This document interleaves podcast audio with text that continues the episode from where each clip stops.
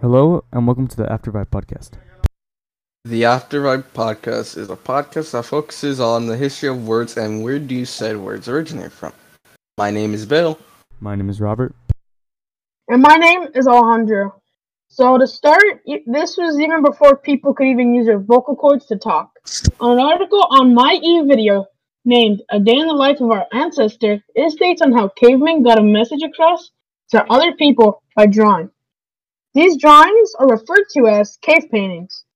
These drawings were mainly used to warn other people of danger for creatures and also to teach others how to hunt or other things.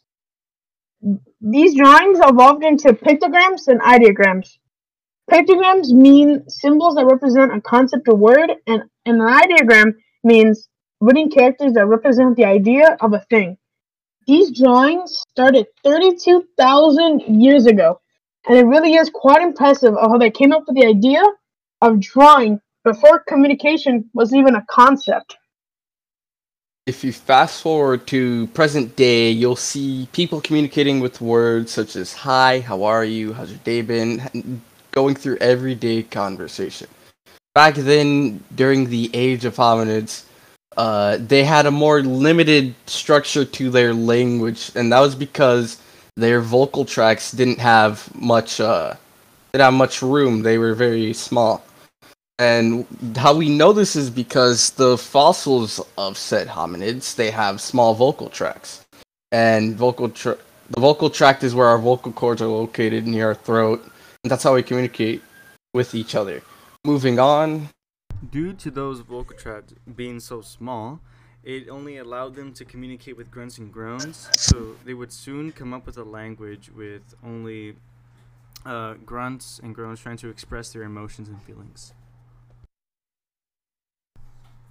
And these grunts and groans correlate to humming and whistling.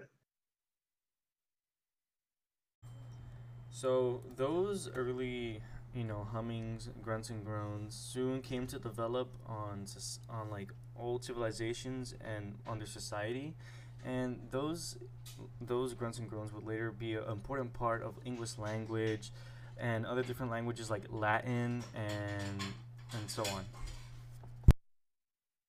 thinking about it, each word could have been given a different meaning. A spoon could have been seen as a knife, or a fork a spoon. It really makes me think back to how far words have come and how they will keep expanding even further towards the future. Uh, obviously, the more direct nouns and adjectives are used as labels back then when they were creating them, while verbs were used to show movement and such. And I find that very interesting because, you know, dog could have been cat, cat could have been dog.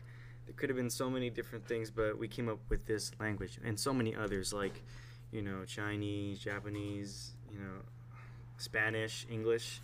They're all interesting interesting languages that came up with their own origins from different places and sees how like our languages have diversity in them. These grunts and moans most likely had a huge influence on how Spanish, English, and other languages came to be. The different regions resulted in different languages as well, but I'll get into that topic another time. And as for how did how did the words come to be, I would say it it wasn't necessarily all at one time. I would say it was over the the course of time, like how evolution works. I would say words I would say like in a way words evolved as well. Like how we would instead of going from just single words to saying towards each other, it would like evolve into sentences and paragraphs and then more complex uh, structures. And I can actually build off of that because, like, you know, in present day in schools, you know how we like teach Shakespeare and all of that. Well, back then that was like regular slander, you know, regular talk. And now and today, it's kind of hard for us to understand. But back then, it used to be like, you know, the basic language. Everybody understood it.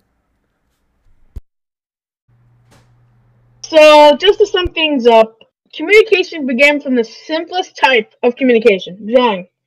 And some people can even make the argument of it being art, because you do need some interpretation in order for it to even be understood. But in and of itself, that raises a question of how the cavemen even figured it out. But unfortunately, that is a question for another episode, and unfortunately, that is all the time we have. So hopefully, you have a nice day, and see you later. Thank you for watching. I mean, hearing.